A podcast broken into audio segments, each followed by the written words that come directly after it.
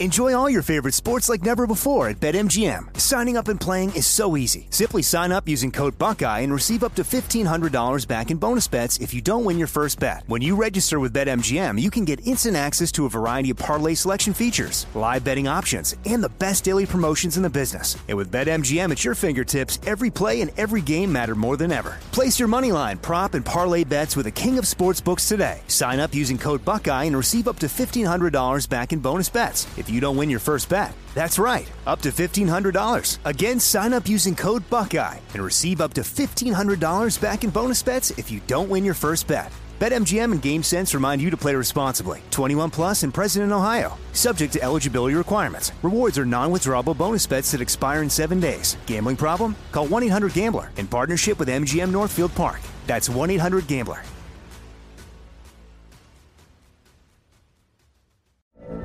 From BBC Radio 4, Britain's biggest paranormal podcast is going on a road trip.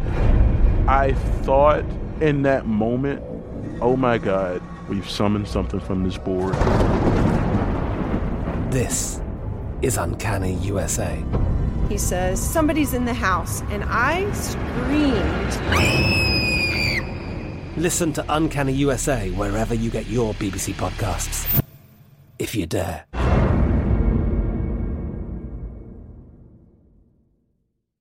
This is your moment, your time to shine, your comeback.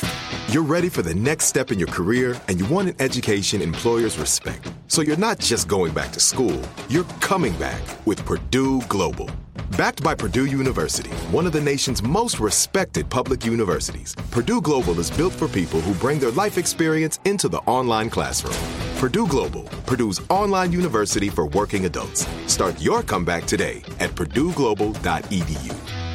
Are you looking for the perfect move in ready home this spring season? Now's the time to buy at Fisher Homes. For a limited time only, enjoy below market interest rates starting at 5.375% APR, 6.139% APR. With these exclusive lower rates, you can save hundreds on a move in ready home and start enjoying the benefits of home ownership even faster. Schedule your personal tour with one of our new home specialists at FisherHomes.com and make this spring the season you find your perfect home sweet home. Financing provided by Victory Mortgage, LLC, NMLS 461249, Equal Housing Lender.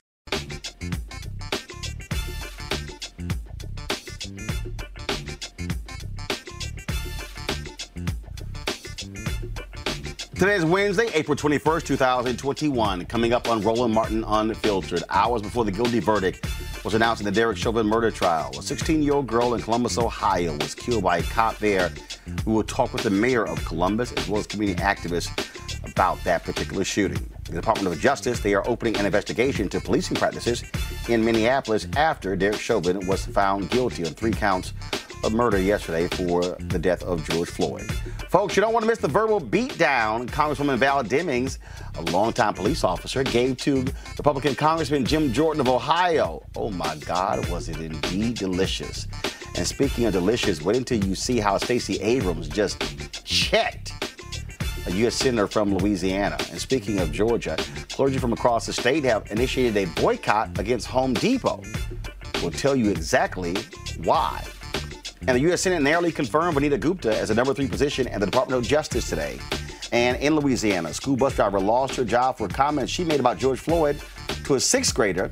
In North Carolina, a man was fatally shot while deputies uh, were serving a warrant. With all of that and more, coming up on Roland Martin Unfiltered, it's time to bring the funk. Let's go.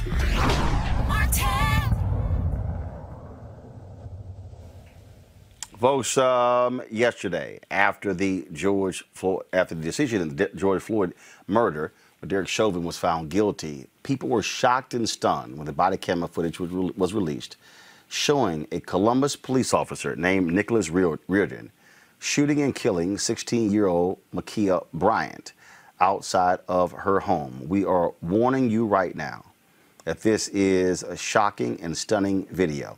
The body cam footage was released by the Columbus Police Department last night.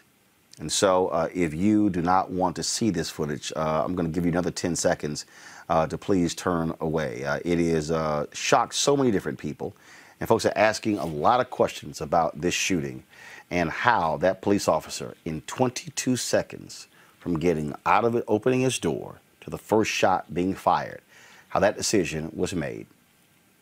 Here it is. Hey.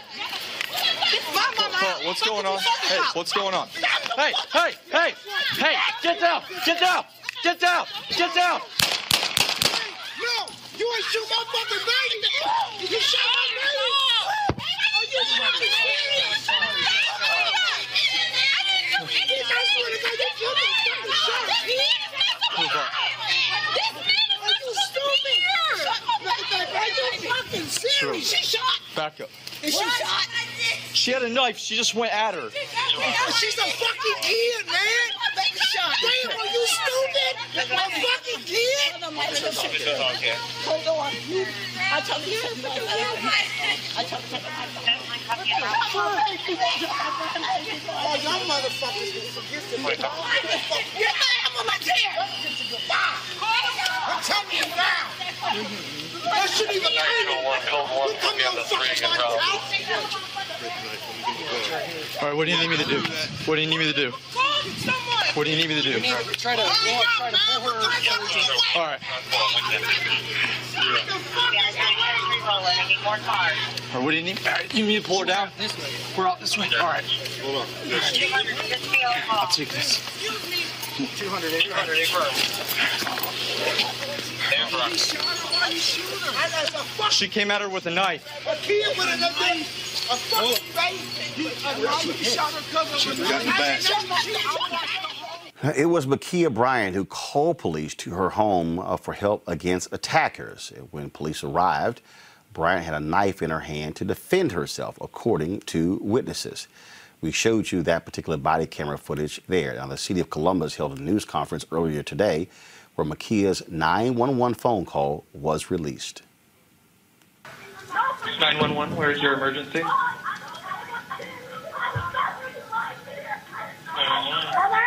It's 3171. Lead the. Is there an apartment number letter? What's going on? Come up here.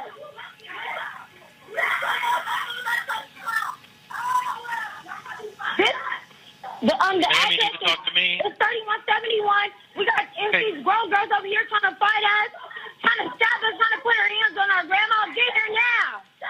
Have you seen any weapons?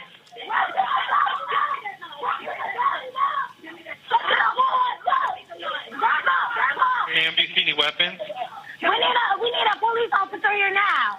Do you see any weapons? Police officer now. Ma'am, do you see any weapons? On the dog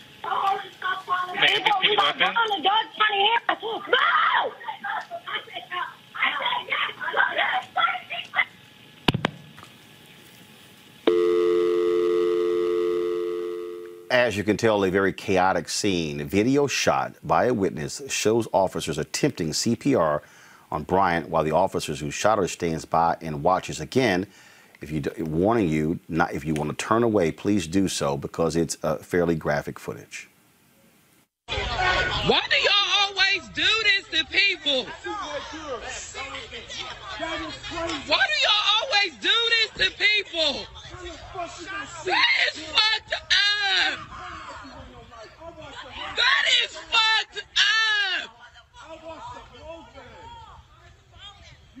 Are so racist.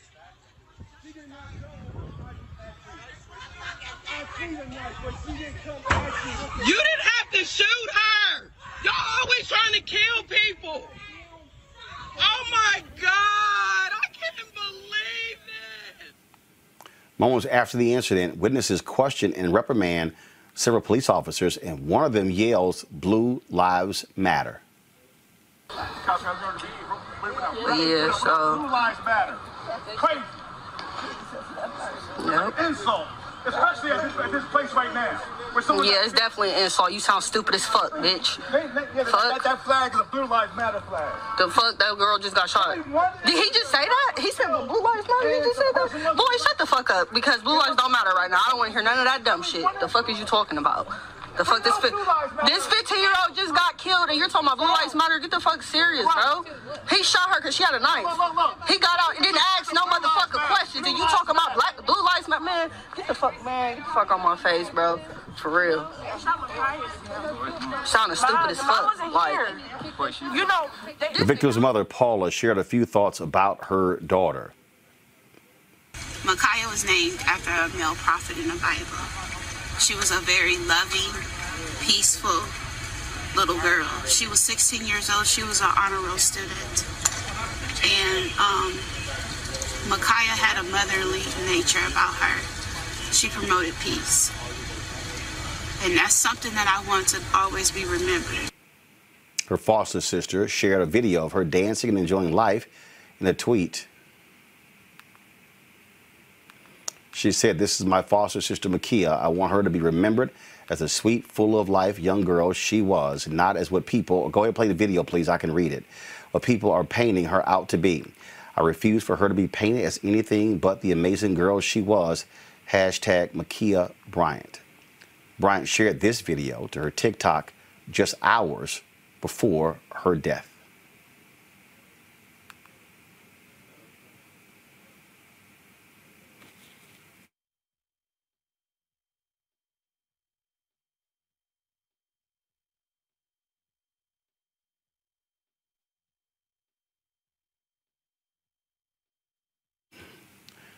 We're joined now by Columbus Mayor uh, Andrew Ginther.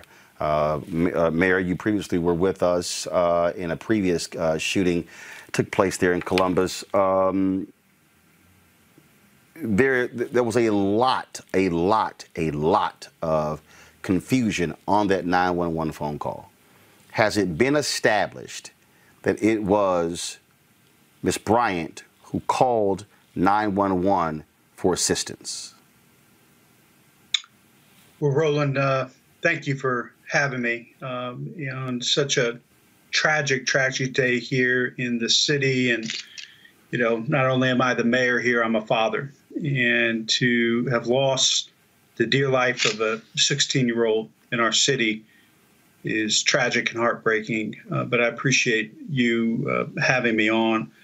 We haven't been able to confirm that yet, and that won't be confirmed and validated until an independent investigation uh, is conducted by the Bureau of Criminal Investigation and overseen by the state uh, that is conducting the investigation right now. So we don't know who the caller was uh, from that 911 call.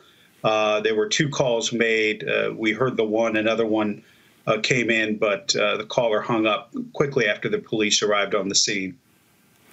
And and so, so there are so many questions. Obviously, um, the, the the scene where she was killed was that her home.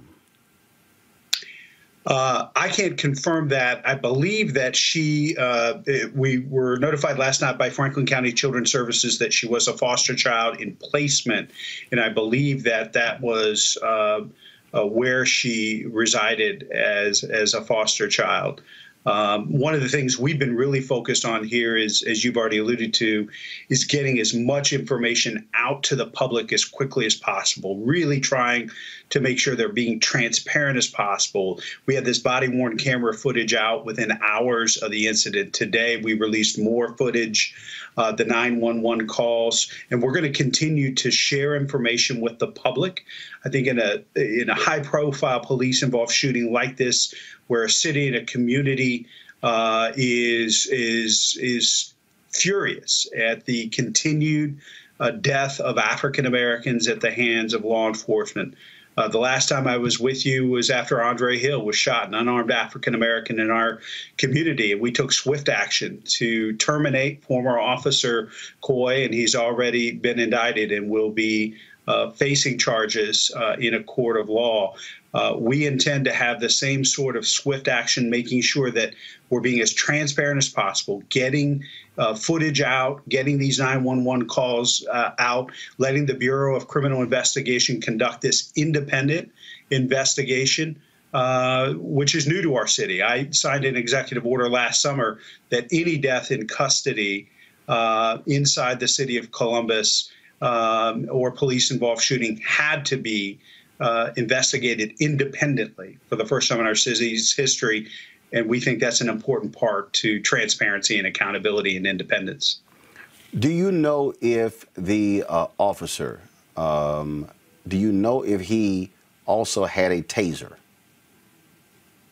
All of our officers are outfitted with uh, multiple tools. And so um, I don't know if he had a taser on him at that moment. That's something that I think will be confirmed by the investigation. But uh, all of our officers, as you know, uh, in our previous conversations, body worn cameras were my top priority when I was running for mayor back in 2015. And we implemented for the first time in the city's history body worn cameras on all of our officers by the end of 2016. And in fact, after the death of Andre Hill, we are making a significant new investment to upgrade our body worn camera technology because we believe that it helps with accountability on both sides of the camera. And it gives us the ability to be more transparent when things like this happen to get that footage out to the public so they can see actually what happened uh, on the scene. And so uh, all of the, the, the things, a lot of the questions you may have, I know will be finalized and investigated fully uh, by BCI.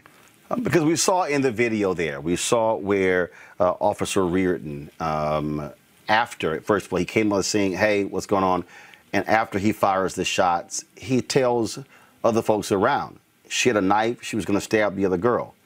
Uh, the moment I saw it, I began to, you know, again, I'm sitting here, lots of questions. Was this her home?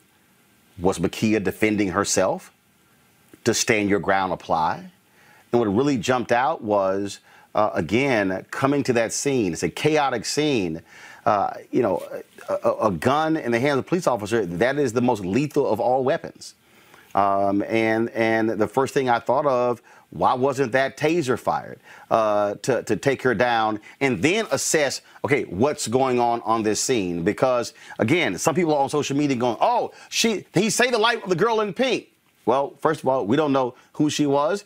Was she was she an aggressor? Was Bryant trying to defend herself? None of that was ascertained before those shots were fired in 22 seconds. Well, and that's why this independent investigation is so important. You know, and, and so the BCI will be interviewing all of the witnesses. Uh, they'll be gathering evidence. They'll determine if there were any, uh, you know, violations of both law, and then uh, the Division of Police will look at if there were any violations of police policy and procedure as well. So there, you know, potential a criminal review, review as well as policy and administrative review uh, if this officer uh, did not uh, comply with, you know, both legal and policy guidance from the Division of Police and state law. Um, have you communicated uh, with the uh, the mother, uh, the grandmother of uh, Ma'Khia Bryant? our office has been in touch with her mother. She was having difficulty um, getting information about her daughter's body, and we put her in contact last evening with a contact person at the county coroner's office. Uh, and so uh, both the Division of Police and my office have been in touch with the family. Now, it, it is, um, uh, it is, you know, the thing that I keep saying, uh, even after Derek Chauvin was found guilty, George Floyd was 46 years old, can't be brought back. Uh, Ma'Khia Bryant, 16. I mean, lethal force, there's no flip side to death. That's it. And it is, um, it is, uh, it, it is shocking and stunning. Um, um, you know, there's uh, Roland. There's uh, there's a sacred bond that law enforcement has with the community. Law enforcement isn't given their power by some supreme being. It's granted to them by the community. Police officers have exceptional power, power you and I don't have. The governor and the president doesn't have the ability to stop someone, to detain someone, to question someone, to take away their freedom and arrest someone, and ultimately to use force and potentially take an individual life. So, with that great power comes great responsibility and oversight and accountability. And that's exactly what we're going to do in this circumstance as we have in other uh, police involved shootings independence, transparency, accountability. Um, LeBron James uh, sent out a tweet uh, calling for accountability of the police officer involved here. Um, since the, the, previous shooting, you talked about body camera footage, you talked about policy and procedures. Um, has there also been additional training, additional review, additional conversations with police officers in terms of how they handle situations along those lines? Uh, because again, for me, if a taser is fired, if it brings her down, hey, taser's hurt, but she's still living. And so, has so so what has been happening internally within the department with your police officers uh, in, in in in dealing with this here? There's been additional training around implicit bias, de-escalation, uh, and, and use of force uh, since uh, the last time I was with you. Uh, we have a new June police class that starts uh, in June. It will be the most diverse police class uh, because, as you know, it, it's part of the overall comprehensive reform. We need a, a, division of police that reflects the beautiful diversity of this community, and it doesn't. It doesn't even come close right now. And our goal and vision is to double the number of officers of color uh, on the Division of Police over the next 10 years. So, this June class, there will be additional implicit bias training as well as de escalation and community uh, engagement training uh, to make sure that our officers, when they come out of the academy, uh, uh, are able to serve and protect everybody in the community. And as you know, we are in the process of setting up a civilian review board for the first time in our city's history, uh, who will have an inspector general and subpoena power to be able to investigate and make recommendations for discipline for police misconduct. So it's part of our comprehensive effort uh, to reform uh, the Division of Police and go from a 20th century law enforcement organization to a 21st century community policing organization uh, which requires us to make a major cultural shift. I'm also in the process right now of hiring the first external chief of police in our city's history. It will be somebody from outside the division of police, a transformational uh, leader that will help us change the culture of the Columbus Division of Police. Um, Samuel Sinyangwe, uh, who is a data specialist, Stanford University, uh, he's worked with Campaign Zero. He sent this tweet out uh, at 1:34 this morning. Columbus police have killed more than 40 people since 2013. Black people were killed at five times a higher rate than white people. Data shows 6% of Columbus officers do 50% of all use of force. But when one finally gets fired, the police union contract mandated arbitrator reinstates them.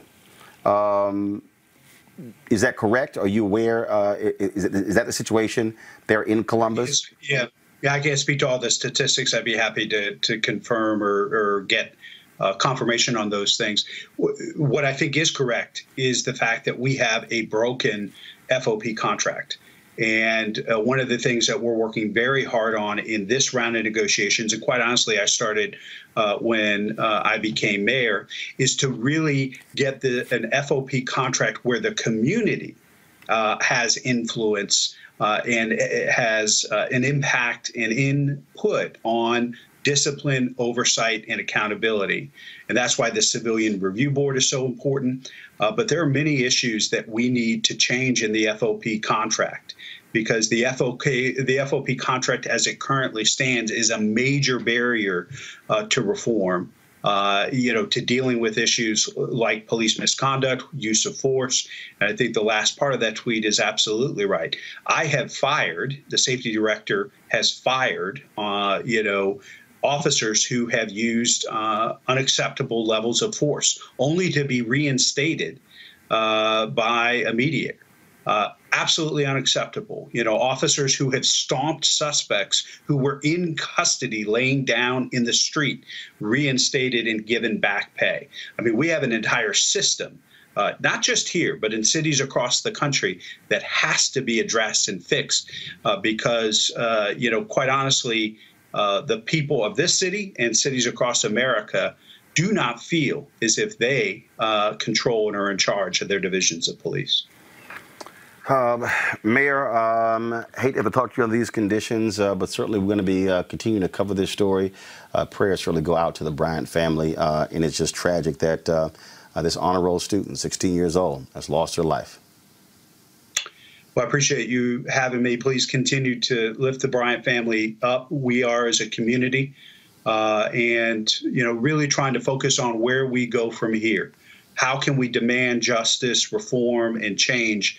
But doing so in a peaceful way. And so, uh, thanks for the chance to come on and uh, look forward to talking more about our progress and success uh, the next time we're together. Mayor Ginther, we really appreciate it. Thanks a lot. Folks, today hundreds of people occupied the Ohio Union to protest uh, the murder of Miss Bryant. Here's some of that video.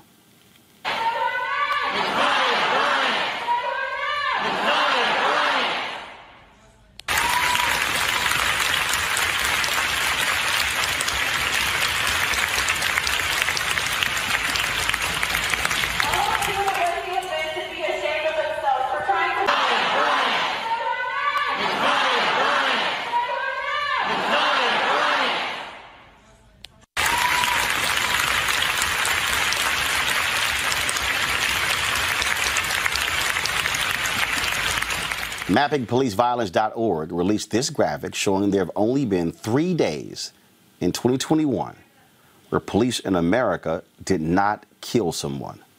Just three days. Shocking and uh, stunning. I want to bring in my panel A. Scott Bolden, former chair, National Bar Association Political Action Committee, Monique Presley, legal analyst and crisis manager. Uh, Scott, I will uh, start with you. Uh, when we look at that video, uh, as I said, from the moment the officer opens his door to the first shot that goes out, it's 22 seconds. Uh, I've had some lawyers already who said, tragic, he's not going to be prosecuted or indicted. He simply will get off. They will simply say that was a threat with a knife. What say you? Yeah, uh, tough case, tragic case. I've got three daughters and a granddaughter, and uh, that video's hard to watch. The problem is that these are split second decisions with tragic consequences, and there was a knife involved, and the threat, at least a perceived threat, of uh, someone else being harmed. But there's a broader issue here, which is what upsets you and me and the community, right? Not the split second decisions, but the fact is, why is deadly force always the alternative with the police when it comes to black people? Why is it zero to deadly force? If these were white uh, girls fighting with or without knives and what have you, deadly force would be the last resort, not the first resort. You see this over and over again. We've talked about this on this show over and over again. And be honest with you, I'm tired of having this conversation with you and your listening audience. It, it's about de escalation. Where's your taser? Where's your police dog? Where's something, right? Versus killing black people. It's because they don't see us, right? When we when they come into the criminal complaint room as in the prosecutor's office, they call us perps and dogs and mope, whatever those are, right? They treat dogs better. They wouldn't pull a gun out on a dog, but they will pull a gun out in a heartbeat when it comes to black people and have no problem using it. And what did the police officer say after he shot her? Very callously, she was going after another person with a knife. He didn't apologize. He wasn't even emotional about it. He didn't. He he he had no remorse whatsoever because they don't see us as human beings. That's the implicit bias you got to get to in all of these police departments around the country. And it's going to take a lot of time. Monique, how do you assess uh, looking at that particular video um, and people are calling for this officer to be indicted? Well, at a minimum, um, he should be on something other than administrative leave. I do not disagree with anything that uh, my colleague and friend, Attorney Bolden, said. Um, and I've had to make those arguments. Here's where I believe there are a number of specific distinctions that it is important for us to push out and for media at large to push out and for our community to understand. When you are looking at what an officer subjectively will do in those circumstances, and there is a big difference between what an officer can do and what an officer should do. So, what is reasonable, what the reasonable officer would do under those circumstances, is going to be judged based on what officers similarly situated would do. We don't have to guess about that here because there were other officers who were on the scene, who were on the scene before this guy shows up and 20 seconds later unloads on a teenage black girl. They didn't have their guns drawn, they didn't shoot. The other thing that you're going to look at is even if, because of the knife, in his failure to assess the situation properly, or in his quick and I believe errant assessment of the situation, he decided that it was necessary to use force. And maybe he even calculated that there wasn't enough time for him to pull his taser and to be in close enough proximity to stop what he perceived as a threat to another person. What says to us is that there was a lack of concern for human life, as Scott just said. What says to us is that he was not using the minimal force necessary. He didn't shoot once. Boom, boom, boom, boom. Right. For what? Why? No, it was not reasonable, subjectively or objectively. And it was certainly not necessary.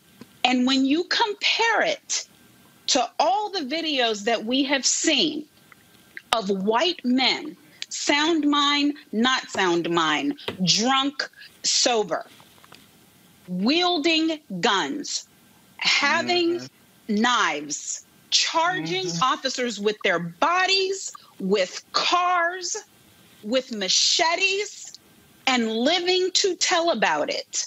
That's when I say no. So, on the one hand, yep, I can make a cogent legal argument for why this officer could or could not be charged. But when you assess it through the lens of what it is necessary to do for this black girl to be human enough that his first instinct wasn't to unload his Glock on her, then we know. Then we know that police officers are doing their jobs because he was not just responsible for his own safety. He was not just responsible of the safety of the other young girl who he perceived to be in danger. He was responsible for the safety of Ma'Khia Bryant. He, he had no idea what was happening on that scene. And so to show up and to come in like the mighty, mighty cowboy, hey, hey, hey, hey, and then the next thing you do is you shoot? No, sir. It is unacceptable. I want, I, want the folks the, not say that it's acceptable. I want the folks in the control room. I want you to re-cue the video. Um, and uh, folks, uh, I don't like having to show the video, uh, but very much like we did with the Kajieme Powell case when he was shot and killed in St. Louis. It was 16 seconds from the moment the police officers arrived and opened the door. It was 16 seconds before the first shots fired to kill Kajieme Powell. And so uh, be prepared to stop the video. So go ahead and play the video, please. Okay. Stop right there. Now, what you just heard, you heard him come to the scene and say, Hey, what's going on? What's going on? You see the young lady in pink approach the officer. What you see there, please drop the lower third, please. Drop the lower third. Drop. Uh, okay. You see. Well, you, is, you can't see it well. You see right there. First of all, there it looks like a total of three police cars that are there. Two behind this officer. Play the video, please. Freeze. Now you saw um, where uh, Ma'Khia was charging with a young girl who was then on the ground and then went towards the young girl in the pink. You see these two adults, you two, these two, two, I guess it's two gentlemen who are standing right there. Okay, press play. She goes down. You see, you see right there. You hear them. Freeze. Right. uh, hold on. Don't don't freeze it yet. Freeze. Freeze. Right there. You see the officer on the left. Okay, he's coming up, and he has this look on his on his face like to the other officer. uh, The again, you can't know what what person is thinking, but the look is like, what the hell did you just do? Press play. He's like now waiting. What are you doing? Freeze. Freeze. A second cop. So all of a sudden, you now have three police officers who are now there. He's still holding his gun as if she's a threat. Press play. Still holding gun, still pointed at her. Sti- he's saying, She had a knife. She just went at her. back up. She had a knife. She went at her. Stop. You see, it's there's a woman there, it's a man there. He's talking to other people. She had a knife. She went at her. Again, to Monique's point, he hasn't ascertained what's going on on the scene. Who's the aggressor? Press play.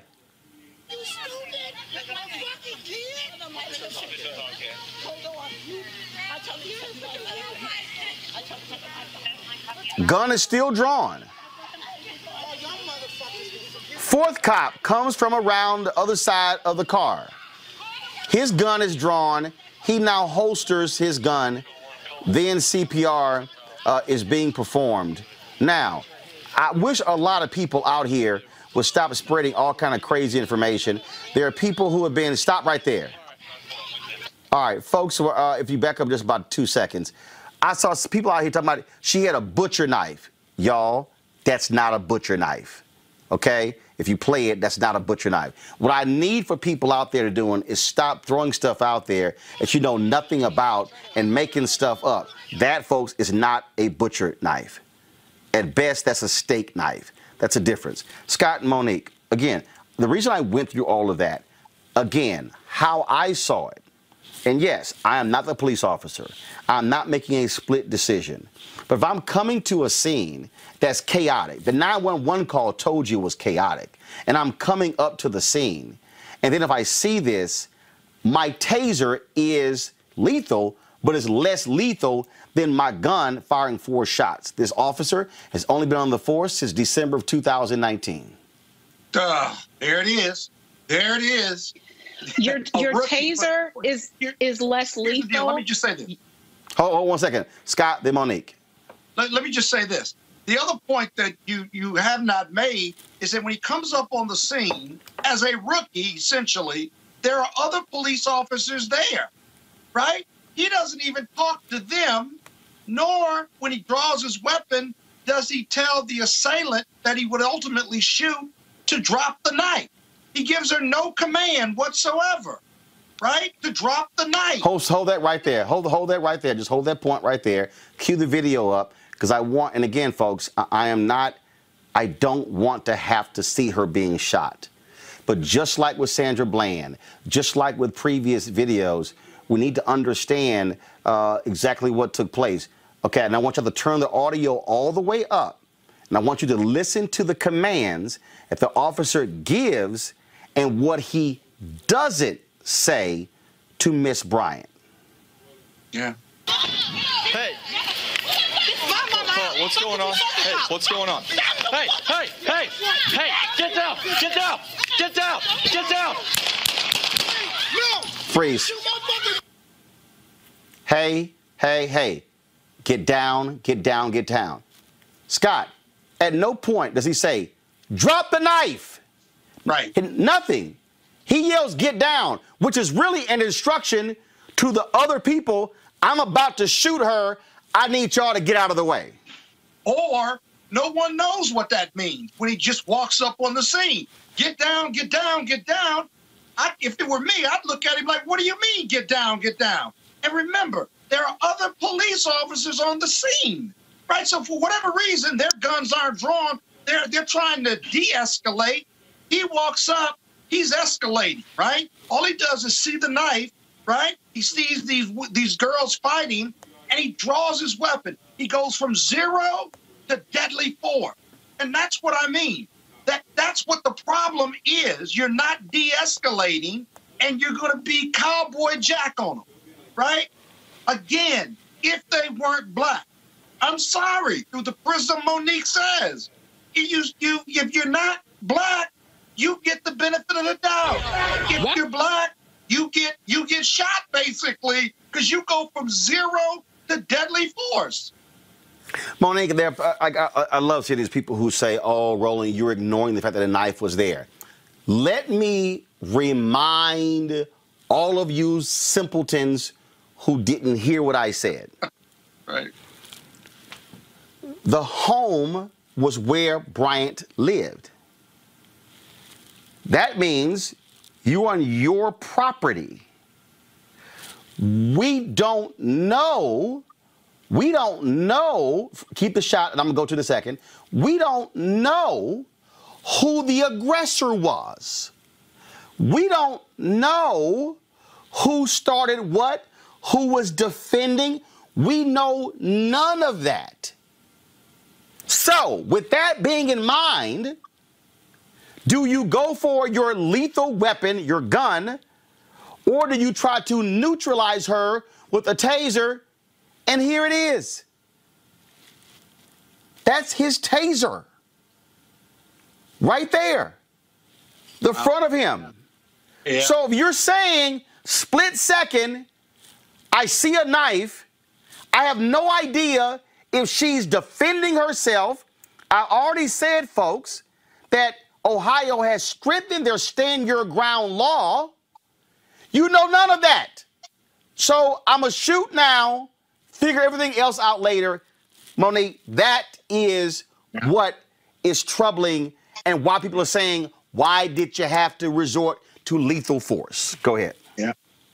There are at least from my looking at it about 30 independent troubling things uh, that mean that there could have been and should have been a different result. Uh, so even when you're looking at the other officers, it's very plain from the angle that two of them came from, which were closer to the action of the incident than this officer, that they were assessing the same scene and did not believe it necessary to unholster weapons to discharge weapons to even give commands because you don't hear them saying anything. And they are they are they are in seconds away. They're split seconds especially the ones that are coming from the left and coming immediately behind from the right of the officer who took the shots. Then um, though we're slowing it down and looking at it the important thing about what the video looks like in its totality running in real time is not just that the officer has to make split second decisions it's that the officer doesn't have all the time we have to even assess the way we look at the actions of Ma'Khia Bryant and think that she was turning and then about to do something to injure the young woman in pink.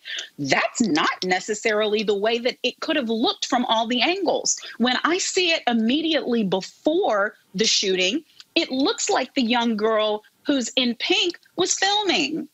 I have no idea mm-hmm. whether she was even really involved in the action that took place. I don't know if she was one of the disruptors or if she was an observer or if she's one of the people who called the police or if she even knew any of the people who were there. There's no way for us to know that because the action involving Ma'Khia had to do with the, the woman who she was, it looked like chasing off of her property, who she came out behind from toward the door and came forward toward the lawn. And by the way, the other brother, the brother who was in the scene, was kicking the woman who was on the ground. That said to me that we missed a lot of action and that the young woman who was on the ground was the aggressor in that action because that's who they were trying to run off. It's not like uh, there's no circumstance to the extent that the place we were looking at was where Ma'Khia Bryant was placed in foster care. She didn't go anywhere looking for this fight. So if Yeah. she took the, the the steak knife from the kitchen in order to defend herself, um, and the officers we know got a call about something that involved a knife, it's just Roland. There are problems from start to finish, Indeed. and the only way Yeah. that these officers end up properly charged is if it is seen through the lens where black girls are not black women and black girls, black people are humans equal to other humans, deserving every opportunity to live. And for those who are saying, but there was a knife, but there was a knife, but the other girl, but there was a knife, again, you are supposed to secure an entire scene and keep everybody possible that you can safe in the scene. And and and hello, Hold on. Hold, y'all, I I know we're used to to them being a, being able to shoot us if we have a weapon, but that's not what the law says. right. You're supposed to be able Actually- to actually, do it's- something wrong and still live. Scott, hold on one second. I want to bring in Columbus community activist Jasmine Ayers, uh, who joins us right now, and Kyle Strickland, attorney in Columbus, a police civilian review board member uh, there. We also have uh, Columbus City Council member uh, Shayla Favor. Uh, folks, glad to have you here. Um, let me first start with Kyle. Uh, Kyle, you there? Yep, I'm here. Okay, for me. so so Kyle, so tell us, you're the Civilian Review Board. What role do y'all play in cases like this? Of course. So this is, uh, you know, Columbus's first civilian review board is being officially established um, right now, and we have yet to be officially seated.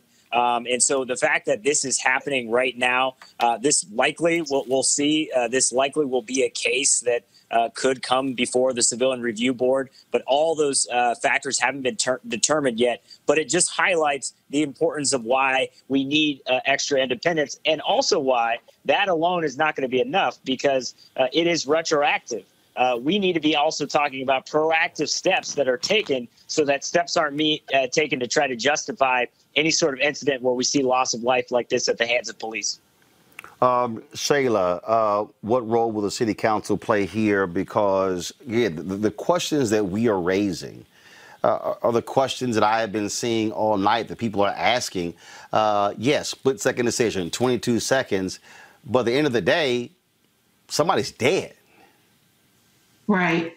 Um, let me first uh, set the, the scene and extend my condolences to the, the family of Miss Bryant.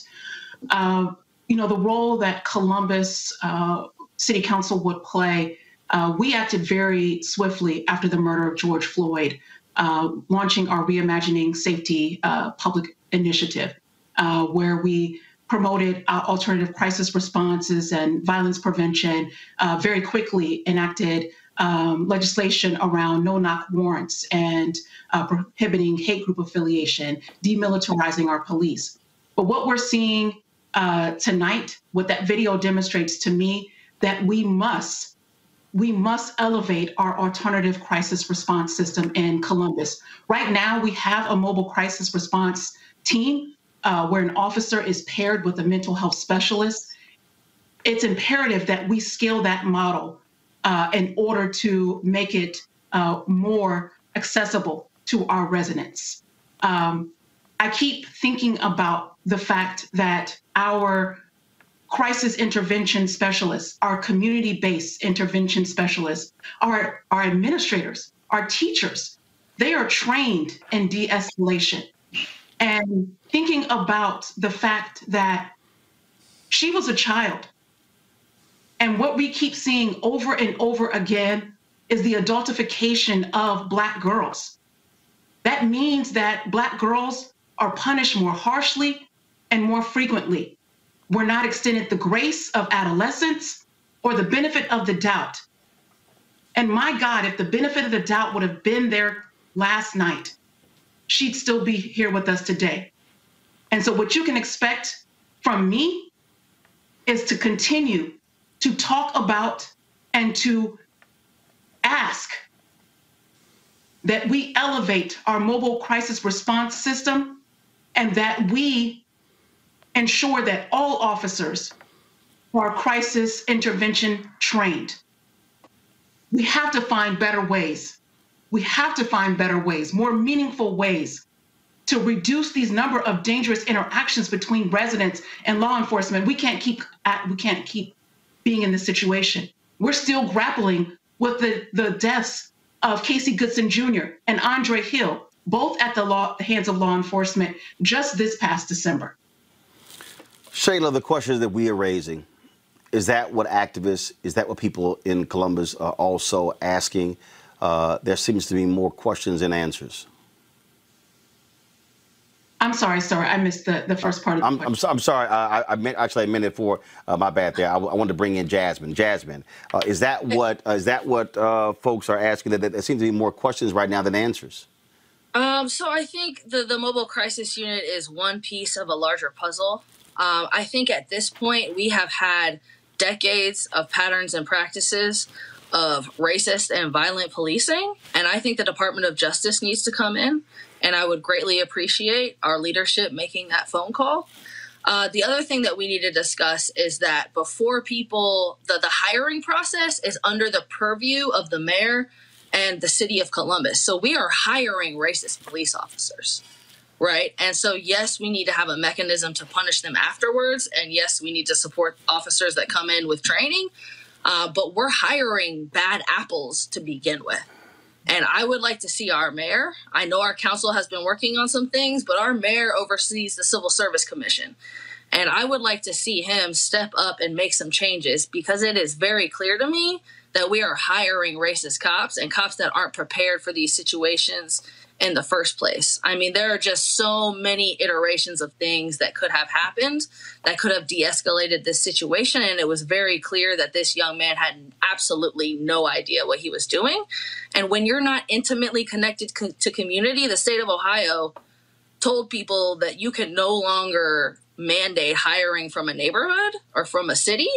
And so now these officers, some of them live two counties away. And so you don't care about people the same way when you don't live by them. Uh, and so we have some state level policy changes that need to be made. But overall, I think we've done, we've, we've seen what can and cannot happen.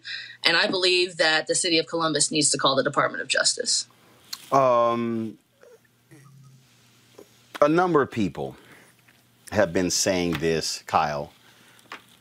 What are you talking about, Roland? That officer saved another life. The officer says in the video that she had a knife was going after the other the other young girl. But what I keep arguing is we don't know, first of all, who was that other young girl? Was she an aggressor? Did she come on Bryant's property?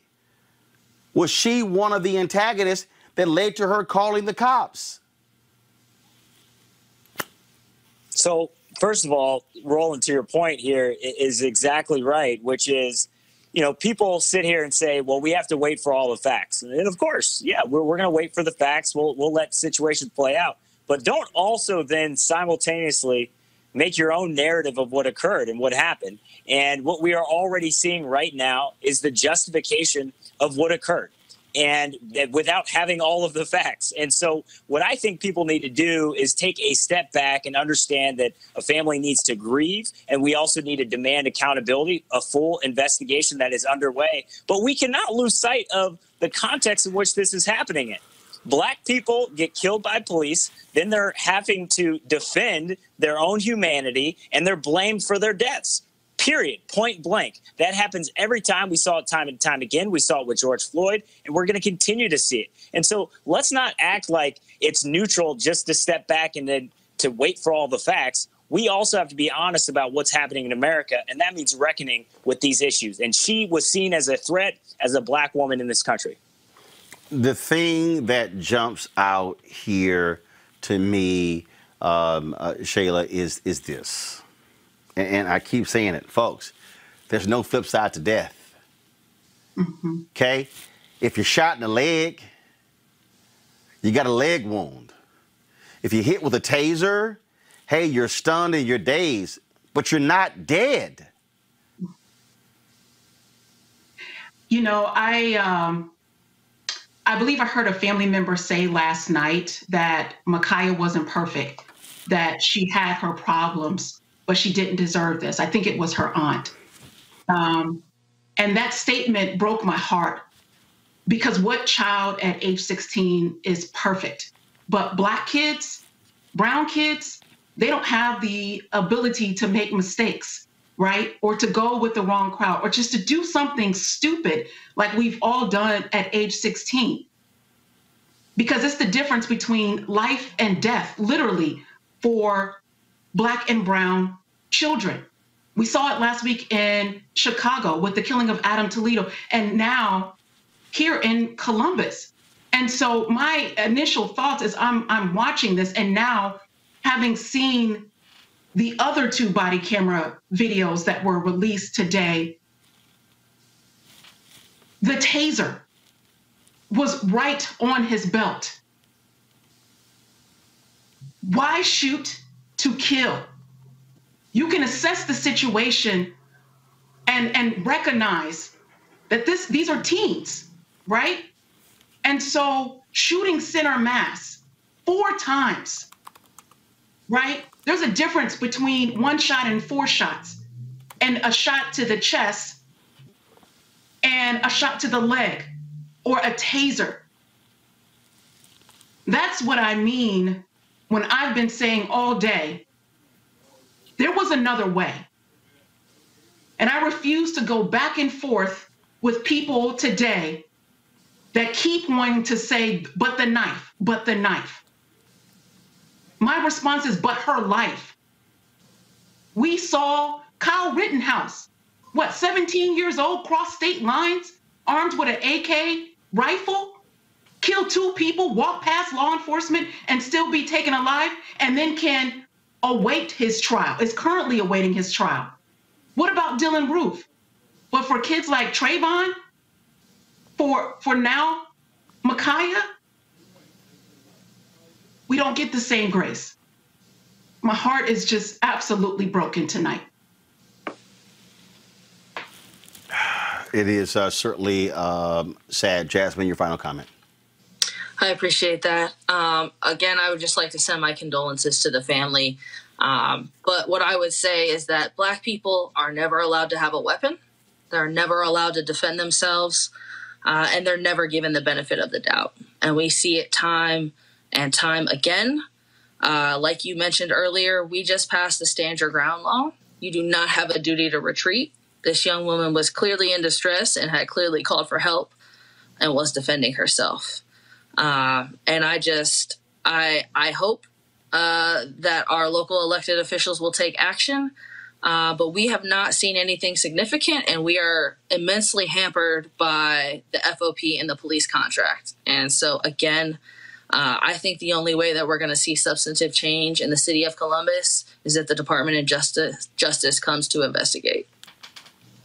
Jasmine Ayers, Kyle Strickland, and Shayla Favors. I appreciate it. Thank you so very much for joining us. Thank you. Thanks so much. Um, real quick to Scott Bolden, Monique Presley, and Robert Patillo, who joins us right now. What about that? We saw today uh, Merrick Garland, the Attorney General, announced the DOJ is going to do uh, a uh, an examination of the Minneapolis Pol- Police Department. We told you what happened right here uh, in Columbus. 40 people shot since 2013. What about what um, she just said? Should there be um, an examination? Should Columbus, Ohio be saying to the Department of Justice, please come in to investigate our department? With 40 deaths, absolutely. In fact, I think we got too many police departments in the country. If you looked at the number, it's like in the thousands, right? And the amount of money we give to them to militarize their police, whether it's a large community or small, they, all need to go under review. I'll be honest with you, because it's going to take time to clean this up. You know, back to this shooting in uh, of this young girl, the, the witness that was there after he shot him, he said, He said, What did you do that for? She's a child. You killed her? And what were the other police officers doing, the ones that were there already? Their guns weren't drawn either, Roland. They was kind of standing there and trying to assess the situation. There was a lot of arguing going on. And then the fire, the, the, the, the shooter came in gun and badge and, and, and shot this young woman. So, yes, they ought to be reviewed in Columbus and every other jurisdiction as well. Do a complete review of all of them and shut down some of these police departments because we got way too many of them. It's time to be smart. When we control our institutions, we win. This is the most important news show on television of any racial background. Y'all put two, three, four, five, 10, 15, 20, 30 dollars on this and keep this going. What you've done, Roland, since this crisis came out in full bloom. Anybody watching this, tell your friends.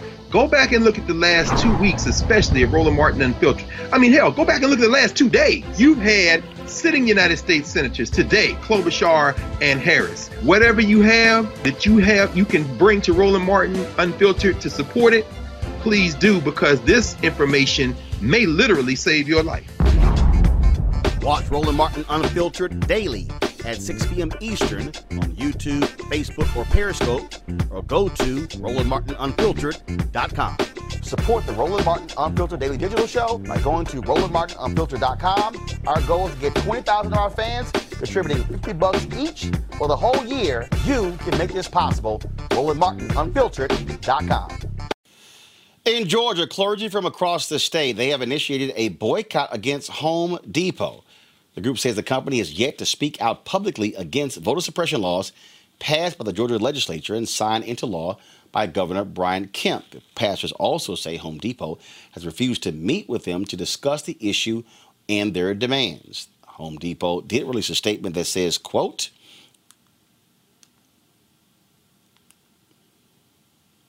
Okay, guys, thank you. You got to pull a statement up. Thank you. We believe that all elections should be accessible, fair, and secure and support broad voter participation.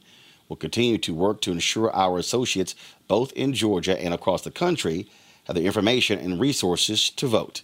Joining me now is the pastor of Transforming Faith Church and former CEO of De- DeKalb County, uh, Lee May, uh, who's with us. Also, Dr. Kendra King Mo- uh, Momon, interim provost and vice president for academic affairs, Oglethorpe University. All right, certainly glad to have both of you on. So you have that statement there. Clearly, uh, Pastor uh, May, that is not enough. Absolutely not enough, man. That's milk toast, lukewarm at its best, and uh, that's trying to play both sides of the fence. And and you know, we have a faith. We say, look, we want you to be hot or cold. Just just show us what side you're on. And by their silence and even tacit support, they're really showing us where they are. And uh, I guess the um, the disrespectful part of this is that they even refuse to have a conversation, to to meet with us, to to understand what our perspective really is, and that's just unsatisfactory. And so we launched this boycott um, just the other day. Uh, directed towards them. We support those who support us, and uh, we're going to make our dollars um, talk for us and speak for us and speak for those we support and those we don't support. Well, Dr. Kendra, first off, um, has Lowe's taken a position? And so, and if they have, are you directing African Americans and those who want to support this boycott to go shop at Lowe's as opposed to Home Depot? I think we should take our dollars everywhere that count. Um, and that's just not for the African American community. Um, I think one of the things that Pastor Lee talked about are allies. And I, so I think for anyone who says they're an ally of the cause, then put your dollars where people and corporations are supporting the cause. Um, one of the things, uh, Pastor May, uh, in reading uh, about Operation Breadbasket, uh, Martin Deppe's book, uh, they laid out a strategy in terms of how they did that. And so, what exactly is your strategy? You call for the boycott, but what's the plan? Uh, you know, what are you doing? Are you going to be launching uh, picket lines uh, at various Home Depots across Georgia? What's what, what exactly how are you going to execute this boycott? Well, the reality is, um, we represent at our um, at our press conference the other day. We had a litany of pastors uh, standing there with us, but we represent over a thousand churches in Georgia. the bishop of the AME Church here in Georgia, Bishop Reginald Jackson, has really been the initiator, um, the catalyst uh, for this. The AME Church is here. Bishop uh, Thomas Brown of the CME Church. Um, and we have so many others. Um, the state bishop for the Full Gospel Fellowship Baptist um, Fellowship is a part of it as well. And we are continuing to spread through our congregations. Look, we're not going to spend money there. And it starts there. It, it starts there. We have different phases that we're looking to. Uh, you know, we're, we're, we're, we're going to be rolling out here soon, you know, uh, various aspects. Contractors, you know, businesses who, who have, you know, uh, who, who shop at Home Depot as a part of their business. We're going to ask them to begin a transition away. Local municipalities, as you mentioned, I was a former CEO of DeKalb County. Uh, I know that DeKalb County and other counties and cities all across the state have um, uh, POs, procurement uh, that they do with Home Depot as well. And so we're going to be rolling out um, strategically over the next coming weeks uh, uh, how people can participate. Uh, but it really just starts with our members. asking them not to support Home Depot with their dollars, and but, we're not but, pointing them to uh, go ahead. But but but but the reason but the reason I'm specifically asking that uh, is because again, when I studied Dr. King and Reverend Jackson yeah. in Operation Breadbasket, successful boycotts happen because they are properly organized. They're not Absolutely. disorganized. And so, Absolutely. if you're if, if you're if you're a, a, a black-owned construction company, if you are uh, someone along those lines, uh, you you're going to go to first of all, you got to go to a place that has supplies. And so, if I'm looking at Home Depot, Lowe's is the, one of their biggest competitors. So what I'm asking, and so knowing that, what I'm saying is, do you know if Lowe's has taken a position uh, on in Georgia, and if so, are you then saying? Hey, folks, if you have construction needs, don't go to Home Depot. We're boycotting them. Go over here. And if I'm African American and I roll up to a Home Depot, how do I even know there's a boycott? Am I going to see people? Are you going to be? That's what I'm saying. So I want to understand the mechanics of the boycott. Absolutely, and that's that's a good question. So number one, you asked a few questions there. So we're not pointing people to Lowe's. We've started with companies here in Georgia who have headquarters or a major major presence here as well in terms of our conversations. We're not pointing them to a competitor because, as you stated, uh, if we've not sat down with them and, and, and considered their stances as well, they may not be better than than than Home Depot. Uh, but what we are telling people is to um, refrain from going to Home Depot. Uh, if you're a small business, I mean, there are small um, uh, uh, small businesses um, that that you can go to to to be a part of it. There's other op- uh, options as well that are not Home Depot. The me- mechanics will continue to be fluid. Let's be clear. This was this boycott was called, um, and I'm a part of a group of pastors that called it, and and and then we'll continue to lay out what what that looks like in terms of how we're communicating with them through social media, um, through our local, our, our particular websites with our churches, our social media um, pages as well, our email databases, and, and, and, and as well to just let people know um, that we are, for now, we are refraining from shopping with them until, see, we're asking Home Depot some specific things. So this, this um, boycott isn't intended to go on forever and ever they can come to the table and sit down and have a conversation with us. And we have four points that we're asking them to. Number one, we're asking them to um, to st- come out publicly in opposition to Senate Bill 202. That's the bill here in Georgia. Number two, we're asking them to come out in opposition of other bills around the country that are uh, similar in nature to uh, Senate Bill 202, which are suppressing the vote of black and brown uh, people. Texas, for example, I pulled up their bill um, that they're going through right now, and it's almost identical to the Georgia bill. We're asking them, number three, to support federal legislation that expands access to the ballot back, to the ballot box and provides restrictions for those who seek to suppress the vote, like what you're seeing here and around the country. And then number four, finally, we're asking them to uh, to support litigation that will oppose these measure these measures that have been brought forward here in Georgia, and then ultimately, if others are successful around the country. So those four things we're intentionally telling them these are the four things that we want. But let's sit down and have a conversation because what we want from these corporations, we want them to put their government relations muscles in place. They're lobbyists. They all have lobbyists, internal and external, that they can do real work to oppose these measures and support those measures that will uh, expand access to the ballot box. Dr. Kendra, uh, obviously, uh, again, in order for it to be effective, uh, I think about what Dr. King said on April 3rd, 1968 we must redistribute the pain. Uh, and so uh, that has to be clear, it has to be decisive.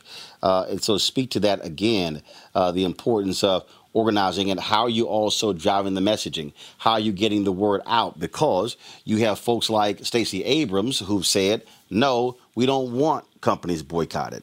You got people who are following her. You got the whole the brouhaha over the All Star game, and so uh, how do you deal with communicating uh, to these congregations when you have conflicting messages coming from Black leaders in Georgia?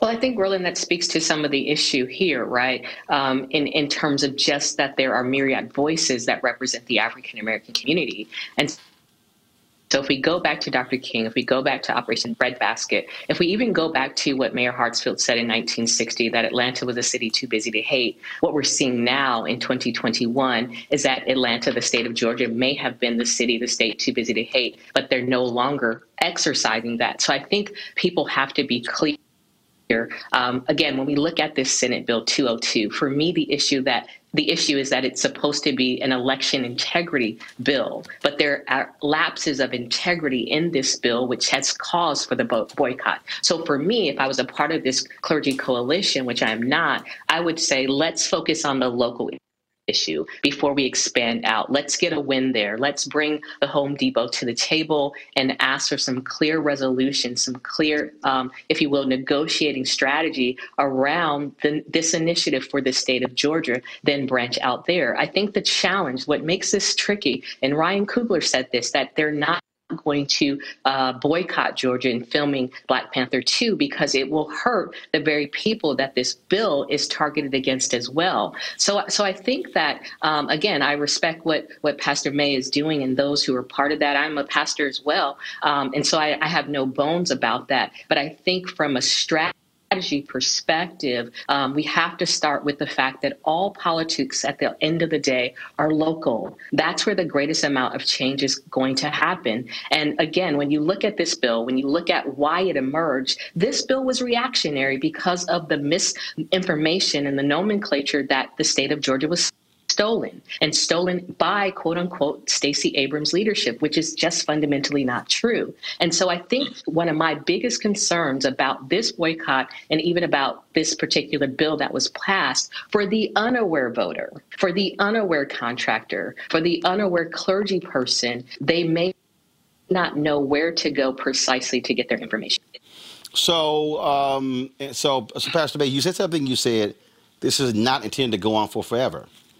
What, what, what Home Depot says, we're not changing our position. The things that you want us to do, we're not going to do. What are you going to do? Well, again, uh, they're the deciding factor of that. And I'll give you a good example. You know, initially there were conversations about Coca Cola and Delta. Uh, they initially, they immediately reached out after the public communication was that there was a, a plan or desire to possibly boycott there had a conversation and there's something about you know sitting down in a room to have a conversation about what's going on. You, you it never fails. You'll figure out that there are some some commonalities there some some things that you can discuss that can bring you on to the same page as well. But home depot just refuses to even have the conversation and it appears that they're following the political lead of the governor. While we were having our protest um, our, our press conference rather um, the governor tweeted out um, that the, uh, the, the left leaning uh, Democrats will do anything to, to get their uh, candidates elected. And, and my response to that was the governor just doesn't get it. And clearly, Home Depot doesn't get it either. For us, this is an initiative that is led by pastors, right? Not politicians, not political uh, parties or anything like that. These are pastors. We're all pastors. At our press conference, only pastors spoke uh, in terms of prepared statements and all of that. If you want to be an ally and come along, that's great. But this is a position that we're taking. We believe it's the right way. And there's going to be a myriad of of, um, of of thoughts about it, and people who agree or don't agree uh, as well on both sides of that. We get it. We're not trying to force anyone. We're not even saying we're the absolute right way. It's the way that we're going, though. It's the way that these pastors, over a thousand churches, and my response to those who say don't do this, then my resp- my response to them actually is, well, what is the solution? And and if, if they have a solution that they're going down that route, um, fine. In Georgia, Senate Bill 202 is passed. It's law. It's been signed by the governor. He he signed it in an unprecedented fashion immediately the day after. You never do that. And then, of course, we saw the picture that was painted uh, above him with with the room full of white men. So it said to us clearly. And oh, let's be clear. We tried to meet with the governor, the Speaker of the House, the Lieutenant Governor, the Senate Majority Leader prior to the bill. They didn't want to meet. We met with one individual, the Senate Majority Leader, about it. And uh, no, no one else even wanted to have the conversation. And so, if you're not even going to talk to us, Home Depot, then then this has to be our response where we're concerned. And the mechanics of it, I hear you rolling. You're right. The mechanics of it have to really be laid out and be strategic about that. That's not rocket science. It's just getting us all on the same page. Absolutely. And and we're rolling, we're, we're, we're operating through that and, and taking it phase by phase you know, in that. That will come, but that is our that is our solution uh, for this right now. Stacey Abrams again. Everyone has their kind of own agendas to a degree. All of our agendas, I believe, uh, at least that names that we've been talking about, is to to to to make sure that we have free and unfettered access to the ballot box and suppressive Jim Crow kind of taxes tactics that's been passed. Uh, we can't stand for that. I think we agree with that but we might have some differences on how you get to the other side of that, and that's fine. Um, but we're coming together as a coalition of pastors representing a whole lot of people and a whole lot of churches to get this done. Kendra, final word. Yeah, listen, let's be clear. This is sectarian politics at its best in terms of uh, Senate Bill 202, right? Um, there's discrimination in it. And here's the thing while the entire bill is not discriminatory, if some of the bill is discriminatory, it is harming people. So there is work to be done in the state of Georgia. Um, from the picture of the bill signing to the uh, elected official that was arrested, we know that there's a division in this state. For me, my focus is how do we heal the divide and who do we work with? Allies on both sides of the aisle to make that a possibility. So that's what my hope is as we move forward. All right, then. Well, I certainly appreciate both of you for being with us. Thank you so very much. Thank you. All right. Have a good one. Thank you. You too. All right, folks. Yesterday, yesterday, we of course we covered this convicted murderer Derek Chauvin. Uh, let's stop. I need you to fix the prompter. So Keenan will have to edit this. And so here's what we're going to do. Let's fix the, fix the prompter. Uh, we're going to go through some of the other elements uh, of the script. Uh, so just get, let's just follow me uh, with that. Just keep just keep rolling, Anthony. Okay. Do do do do do do do do do do do do do do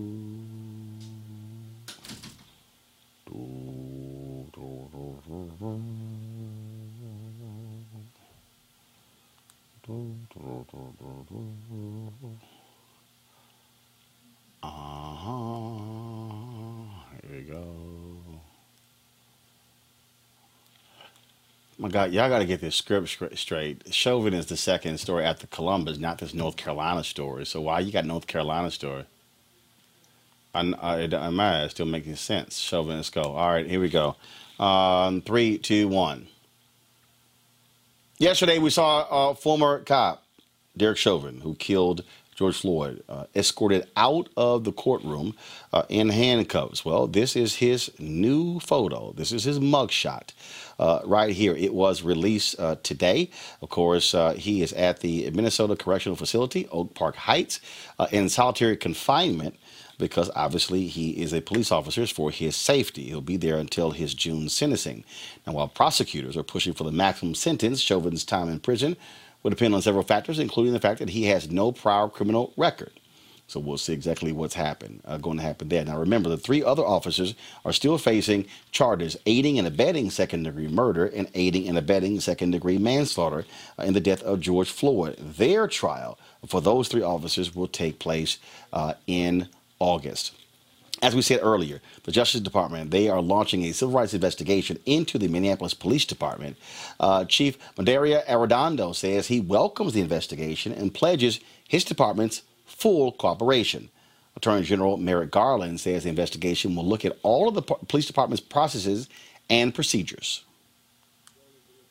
Yesterday's verdict in the state criminal trial does not address potentially systemic policing issues in Minneapolis.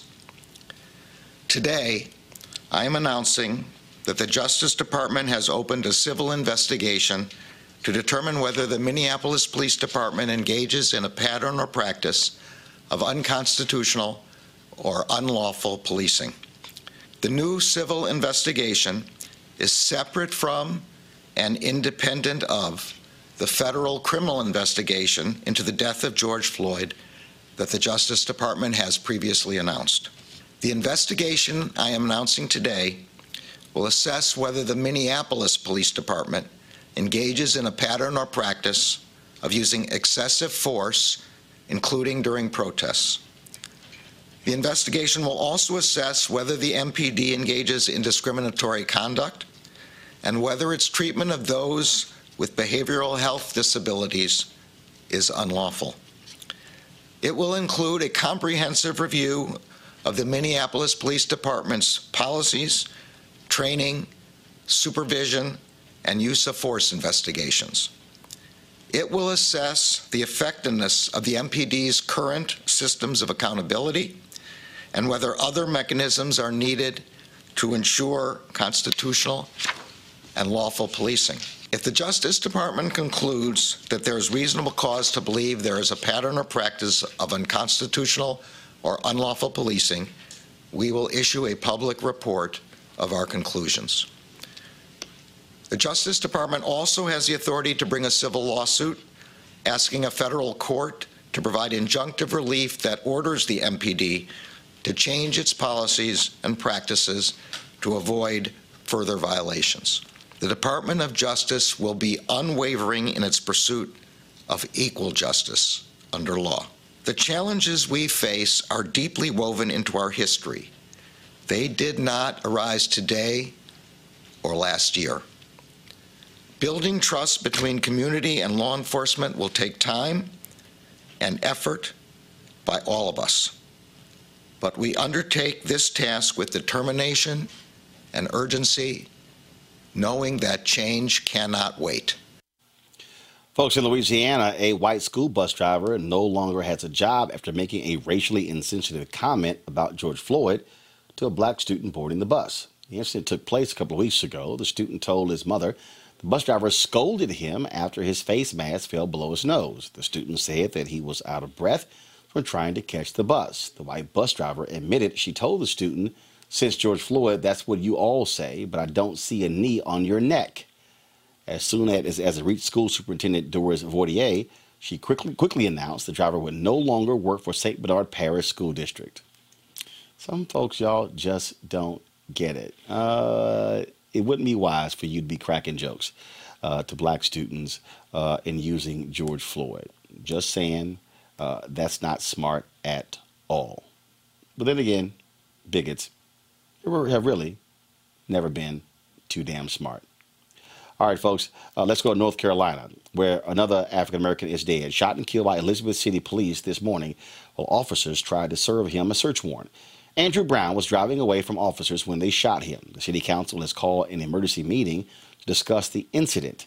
Keith Rivers, who is president of the uh, NAACP there, is demanding the immediate release of the body cam footage. It is not yet clear if a video of the incident exists, we certainly will keep you uh, updated with details uh, when they emerge uh, in this case. And so, again, uh, just so unfortunate. Another one of these shootings, which we talked about, of course, earlier. Uh, only three days uh, in the last month where we've actually seen no shootings whatsoever. All right, folks, in Louisville, a Kentucky Metro police officer was repeatedly seen punching a protester in the head while he laid face down on the ground. In the now viral video, several officers are seen arresting uh, Denorver D. Garrett during a police brutality protest that took place on Sunday afternoon. While placing him in handcuffs, officers force him to the ground, and one of them begins punching him. I'm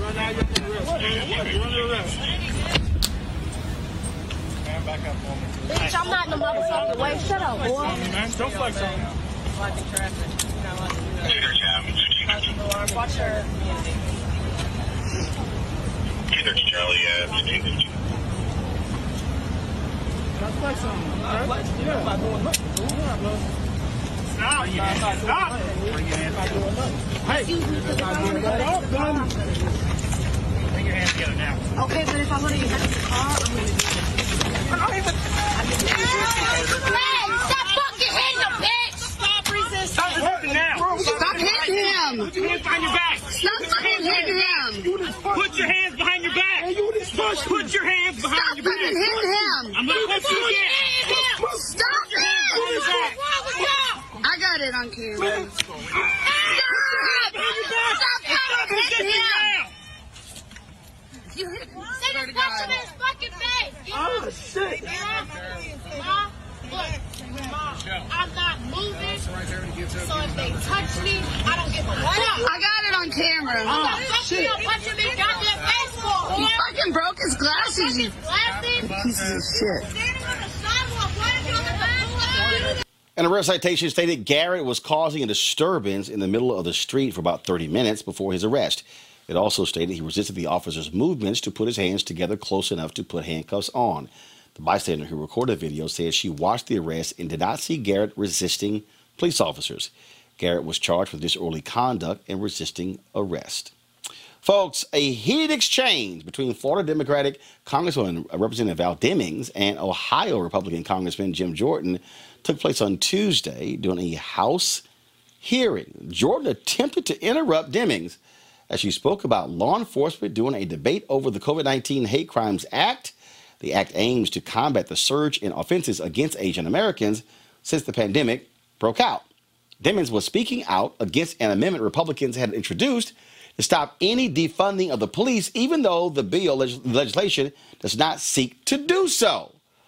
Watch the fireworks. Mr. Chairman, I want to make it quite clear that this amendment is completely irrelevant.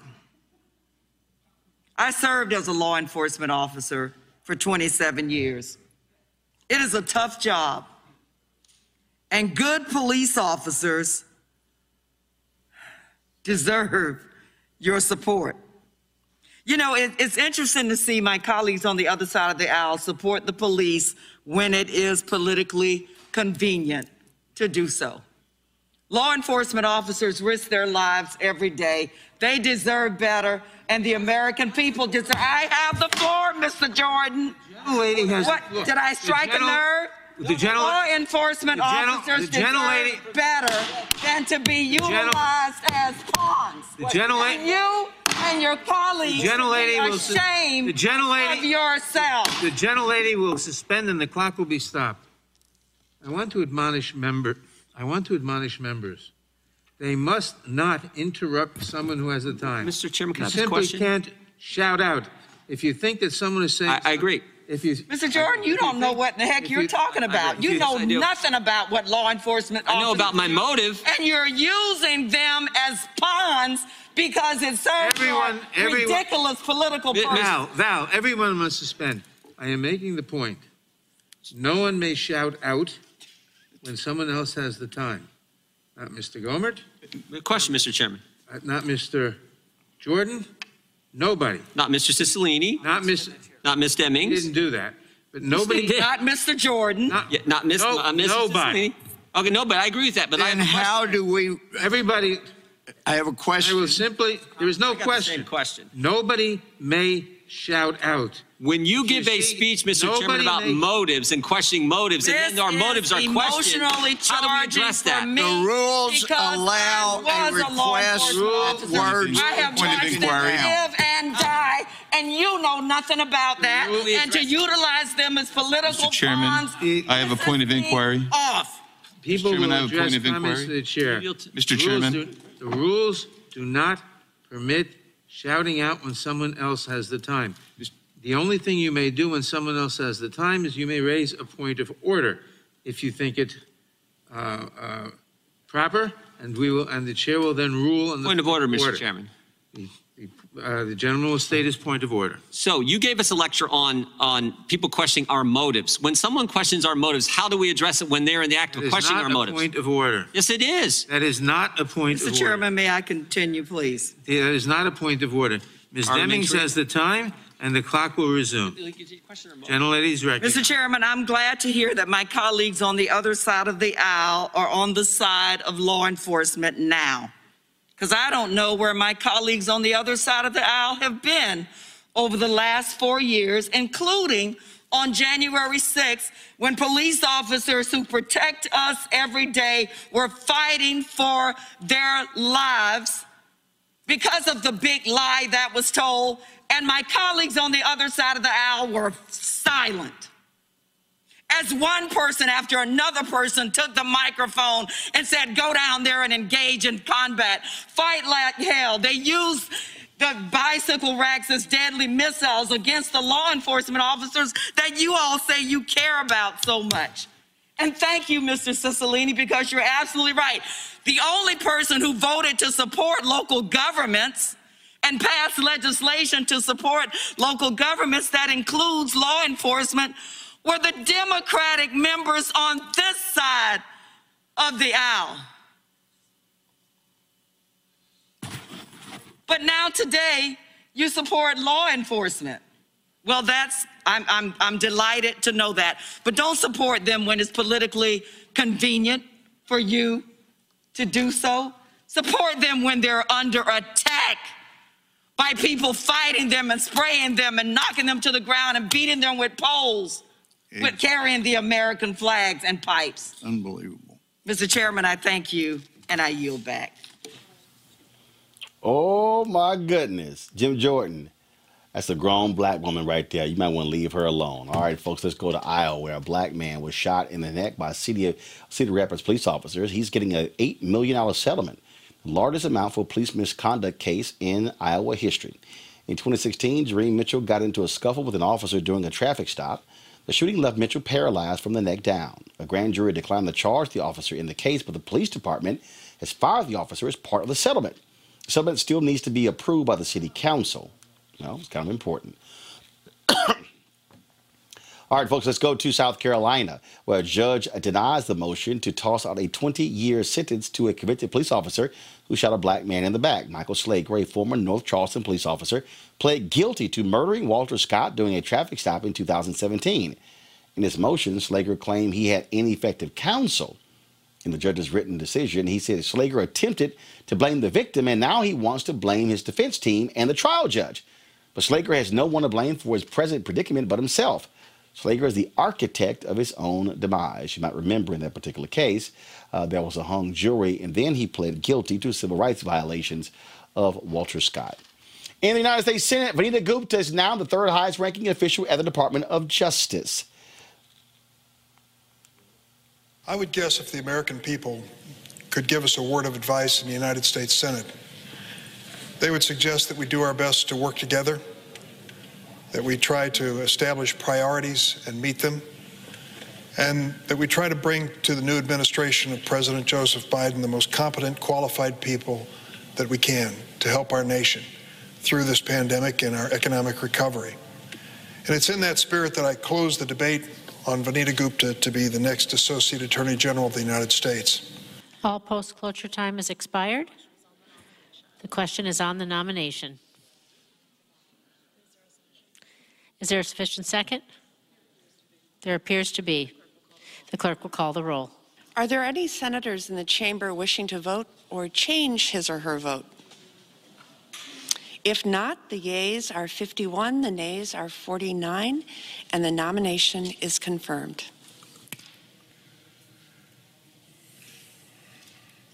Thank you, Madam President. First, I just want to say, before I move, move on a motion to discharge, it is really so good to have Vanita Gupta now installed as Associate Attorney General. Um, she will be, to have someone with such a background in civil rights at this time in American history is so important and so vital to the country. And I'm so glad that the Senate has now approved her and she can do her vital job, including dealing with the systemic bias we've seen in policing and in law enforcement uh, throughout the country. The vote was 51 to 49. Uh, Alaska Senator Lisa Murkowski was the only Republican to cross the aisle to vote for Vanita Gupta. Doesn't matter. She is now confirmed. All right, folks. Uh, speaking of the United States Senate, they had a committee hearing yesterday that dealt with the issue of the right to vote. It was called Jim Crow 2021, the latest assault on the right to vote. Well, Republicans were not too happy with that label. They it really was a, really a hearing that was all about Stacey Abrams. That's really who they were trying to attack. Then you had Louisiana Republican Senator John Kennedy. No, he's nothing like the late President John F. Kennedy. This dude is stuck on stupid. He actually thought he was going to corner Stacey Abrams. Want to see somebody get served? You're against the Georgia bill, I gather. Is that right? I'm against certain provisions of it, yes. Okay, I think you've called it a racist bill. Am I right? I think there are provisions of it that are racist, yes. Okay. Tell me specifically, just give me a list of the provisions that you objected. I object to the provisions that remove access to the right to vote. It shortens the federal runoff period from nine weeks to four weeks. Okay. It restricts the time a voter can request and return an absentee ballot application. Right. It requires that a voter have a photo identification or some other form of identification that they're willing to surrender in order to participate in absentee ballot um, process. That, that if I can stop you, that's that's where they're going uh, to to, to uh, not comparing signatures, but to voter ID. Yes, sir. And as Ms. Ifill has pointed out, we would become only the fourth state in the nation to require voters to put at risk their What, what, what, identity. what else? What else? It eliminates over 300 hours of Dropbox availability. Okay, It what bans nearly, it bans nearly all out of precinct votes. Bans what? I'm sorry. Out of it bans nearly all out of precinct votes. Okay. Meaning that if you get to a precinct and you are in line for four hours and you get to the end of the line and you are not there between 5 and 7 p.m. Okay. you What have to start all over again. Is that everything? No, it is not. no, sir. It restricts the hours of operation because it now, under the guise of setting a standardized timeline, it makes it optional for counties that may be mm-hmm. Um, may not want to see expanded access to the right to vote. They can now limit their hours instead of those hours being from seven to seven. They're now from nine to five, which may have an effect on voters who cannot vote during business hours on during early voting. It limits the Okay, I get the idea. I bet you do get the idea. That's why you shouldn't ask a really smart woman the question if you don't know the answer in advance. All right, folks, let's go to Georgia, where a group of pastors yesterday called for a statewide boycott of Home Depot. Here's Pastor Jamal Bryant speaking at the news conference. The picture was so poor. My name is uh, Pastor Jamal It was horrible. Harrison Bryant from A New picture. Birth Missionary Baptist Church of in all white men, nothing wrong with white men, but all white men in a room, sitting down or standing. Okay, why, why, why is video playback on my computer? Why do I have a file that says video playback? Did y'all airdrop something to me? Okay, I don't understand that because, uh, all right, we're just going to pick it up. We're going to do a pickup.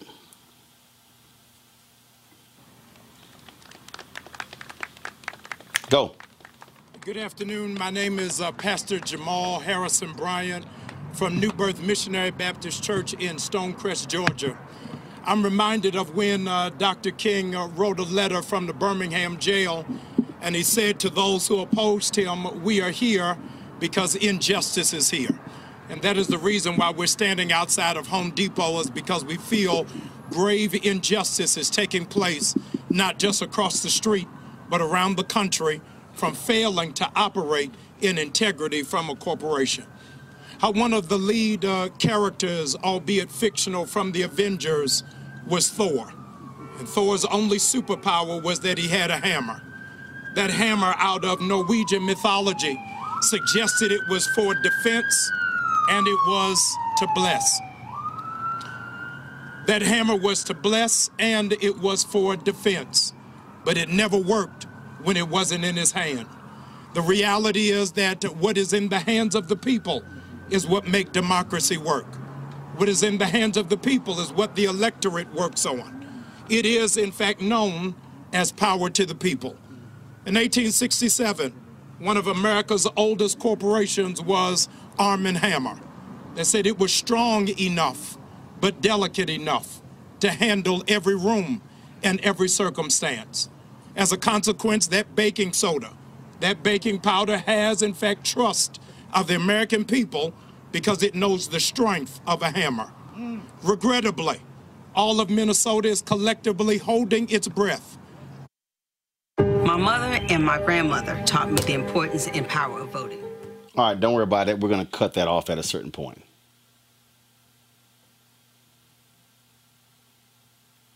All right, so here's what's going to happen. We're going to cut that off, then we're going to pick up to the early part of the interview there uh, that we did with the other folks. Um, okay, uh, let's see here. Give me one second. Okay, so we're going to come out of the interview thanking them.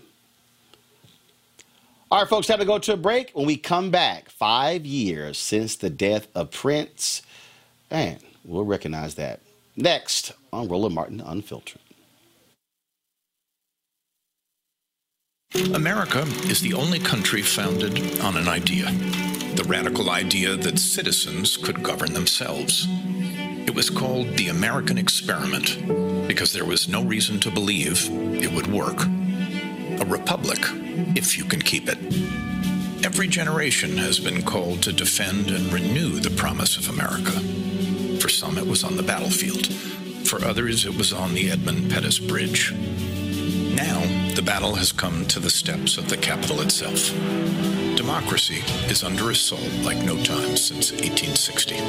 We have a choice look away or stand up and fight. It's not about conservative or liberal, it's about freedom versus autocracy. We didn't choose this moment, but history has chosen us. Which side are you on? The Lincoln Project is responsible for the content of this advertising. Hi, my name is LeToya Luckett. Yo, it's your man Deon Cole from Blackish, and you're watching Roland Martin, Unfiltered. Stay woke.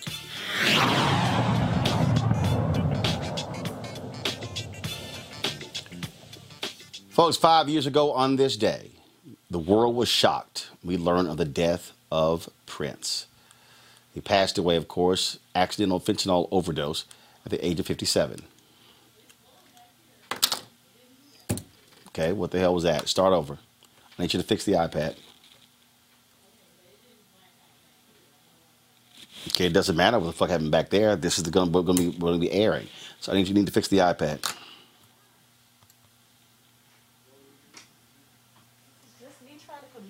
Yeah, but I'm saying it doesn't matter.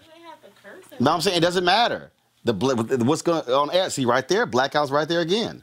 I'm just letting you know it's not a video playback. Okay, it has to be something because this is the preview right here. So roll that video back. It has to be something. Anthony, it gotta be something up there.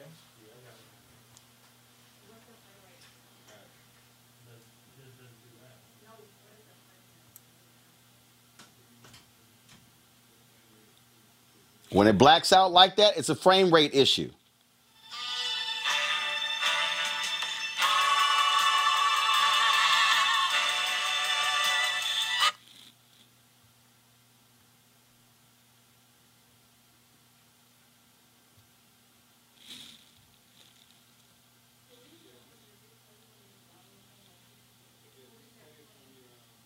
First of all, what's the file extension?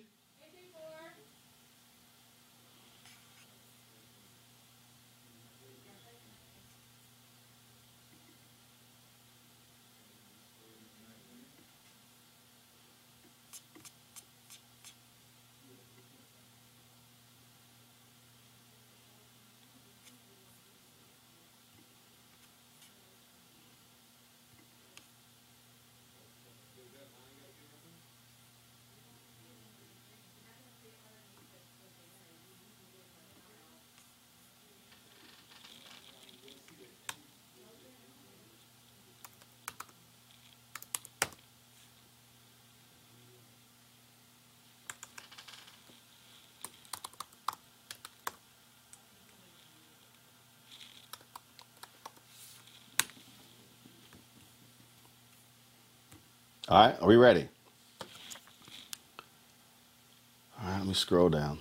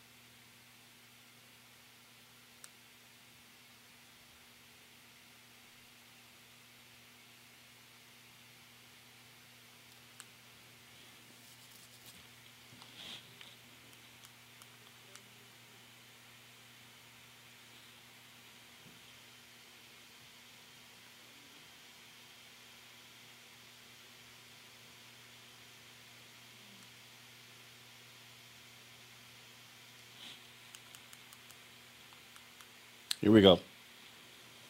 Three, two, one. It's been five years since iconic entertainer Prince passed away of an accidental fentanyl overdose at the age of 57. Folks all across the world were shocked and stunned at the announcement of his death. Today, Paisley Park, Prince's home, that has been turned into a museum, allowed a select group of 1,400 fans to visit the singer's creative sanctuary. For the first time in years, the urn carrying his ashes has returned to the atrium to be viewed by the public. All day, the legendary Purple Rain hitmaker's name has been trending on Twitter. Of course, uh, we certainly, uh, our thoughts and prayers go out to uh, the family of Prince Rogers Nelson and, of course, uh, his uh, fans all across the world. Folks, the public memorial for DMX is going to be held at Brooklyn's Barclays Center on Saturday. New York State COVID 19 regulations restrict arenas like Barclays Center to 10% capacity. The event is going to be closed to the public but will broadcast via live stream. DMX died, of course, uh, this month at the age of 50, and so many people have been remembering him, and so his family they announced they were going to have that particular uh, public ceremony. All right, folks, got to uh, uh announce uh, uh, some some good news for us. we have been working for the past past four months on this amazing project with the folks at Facebook. Uh, and the project really is they came to me and they said, Hey, you want to do the six part series? What do you want to do? I said, I want to host a series of intergenerational conversations. These conversations would pit uh, young activists with elders and for them to be able to sit down and dialogue. Folks, the first one on Monday is going to be Dr. Johnnetta B. Cole, of course, uh, President Emerita of Bennett College and Spelman College. Uh, and she's sitting down with Tiffany Loftin. Other conversations include uh, Chuck D, Chris Payne, Alexis Herman, uh, and Brittany Packnett, Bree Newsom, Reverend Dr. William J. Barber. Uh, we also have Charles Cobb uh, sitting down talking with Philip Agnew. I mean, I'm talking about just these really unbelievable conversations. And of course, we also have Ambassador Andrew Young sitting down talking with Cliff Albright, the co founder of Black Voters Matter. It's going to debut on our, uh, right here in Roland Martin Unfiltered, on our channels on Monday. Here is the first promo of the first intergenerational conversation. Dr. Cole and Tiffany Loftin. I believe that people our age have lost the ability to focus the, the, discipline on the art of organizing. It takes all of y'all to represent your generation. The African proverb says, the young go fast, the elders know the way. That is so freaking dope. what a powerful combination the challenges, there's so many of them and they're complex, and we need to be moving to address them. But I'm able to say, watch out, Tiffany. I know this wrong. Like you said, giving folks the wisdom and we can go fast together. Mm-hmm. It happens in a lot of spaces. I don't think it happens enough.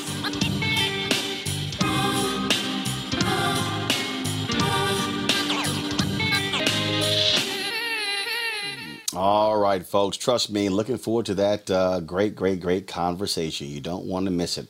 All right, folks, that's it for us. If y'all want to support us here at Roland Martin Unfiltered, please do so by joining our Bring the Funk fan club. Every dollar you give goes to support what we do here, bringing you the kind of news and information you're not going to get anywhere else. Folks, Cash App, dollar sign RM Unfiltered, PayPal dot, PayPal.me forward slash R Martin Unfiltered, Venmo.com, it's forward slash RM Unfiltered, Zelle is rolling at RolandSMartin.com, and of course, you can send us some money order to New Vision Media Inc., 1625 K Street Northwest, Suite 400, Washington, D.C., 2006. But that is not it for us, y'all. Uh, today, 20 years ago, my wife Jack and I got married, uh, and uh, she put together uh, this uh, video here. Now, look, we probably gonna get knocked off Facebook and YouTube because I chose to use a Willie Hutchins uh, song, "I Choose You." Y'all, he is a Houstonian. Kill the music, please. He is a Houstonian, and so hey, that's what I do. But anyway, uh, here's a, a slideshow uh, she put together. Hope y'all enjoy.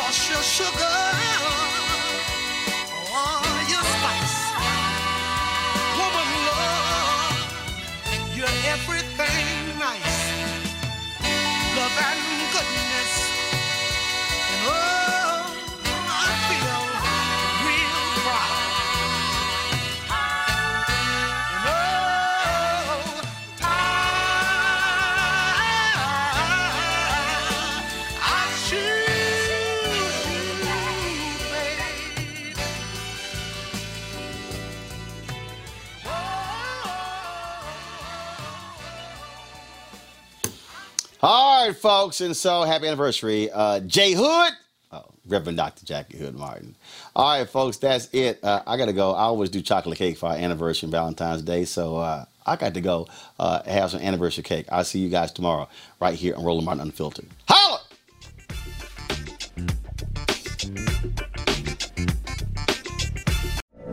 From BBC Radio 4, Britain's biggest paranormal podcast is going on a road trip. I thought in that moment, oh my God, we've summoned something from this board.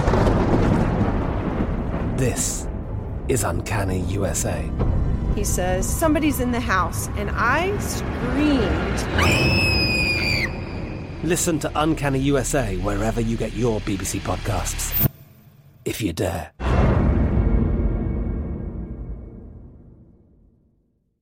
Are you looking for the perfect move in ready home this spring season? Now's the time to buy at Fisher Homes. For a limited time only, enjoy below market interest rates starting at 5.375% APR, 6.139% APR. With these exclusive lower rates, you can save hundreds on a move in ready home and start enjoying the benefits of home ownership even faster. Schedule your personal tour with one of our new home specialists at FisherHomes.com and make this spring the season you find your perfect home sweet home. Financing provided by Victory Mortgage, LLC, NMLS 461249, Equal Housing Lender. The wait is almost over. Get ready for the 2024 NFL season as the full schedule is announced. Every rivalry, every rematch, every rookie debut, every game revealed. The 2024 NFL schedule release, presented by Verizon, coming in May. Live on NFL Network, E ESPN2, and streaming on NFL Plus. Terms and conditions apply to NFL Plus. Visit NFL.com slash schedule release to learn more. If a new house is on your wish list in the next five years, grow your savings faster and experience your dreams with an Ohio Homebuyer Plus account from Kemba Financial Credit Union. A savings account specifically designed to save for a new home where you can earn 7% APY, a $500 matching bonus, and a $1,500 mortgage closing cost credit. Learn more at Kemba.org. Offer expires March 31st, 2025. APY equals annual percentage yield. Restrictions apply. NMLS 292230. Equal housing lender. Federally insured by NCUA.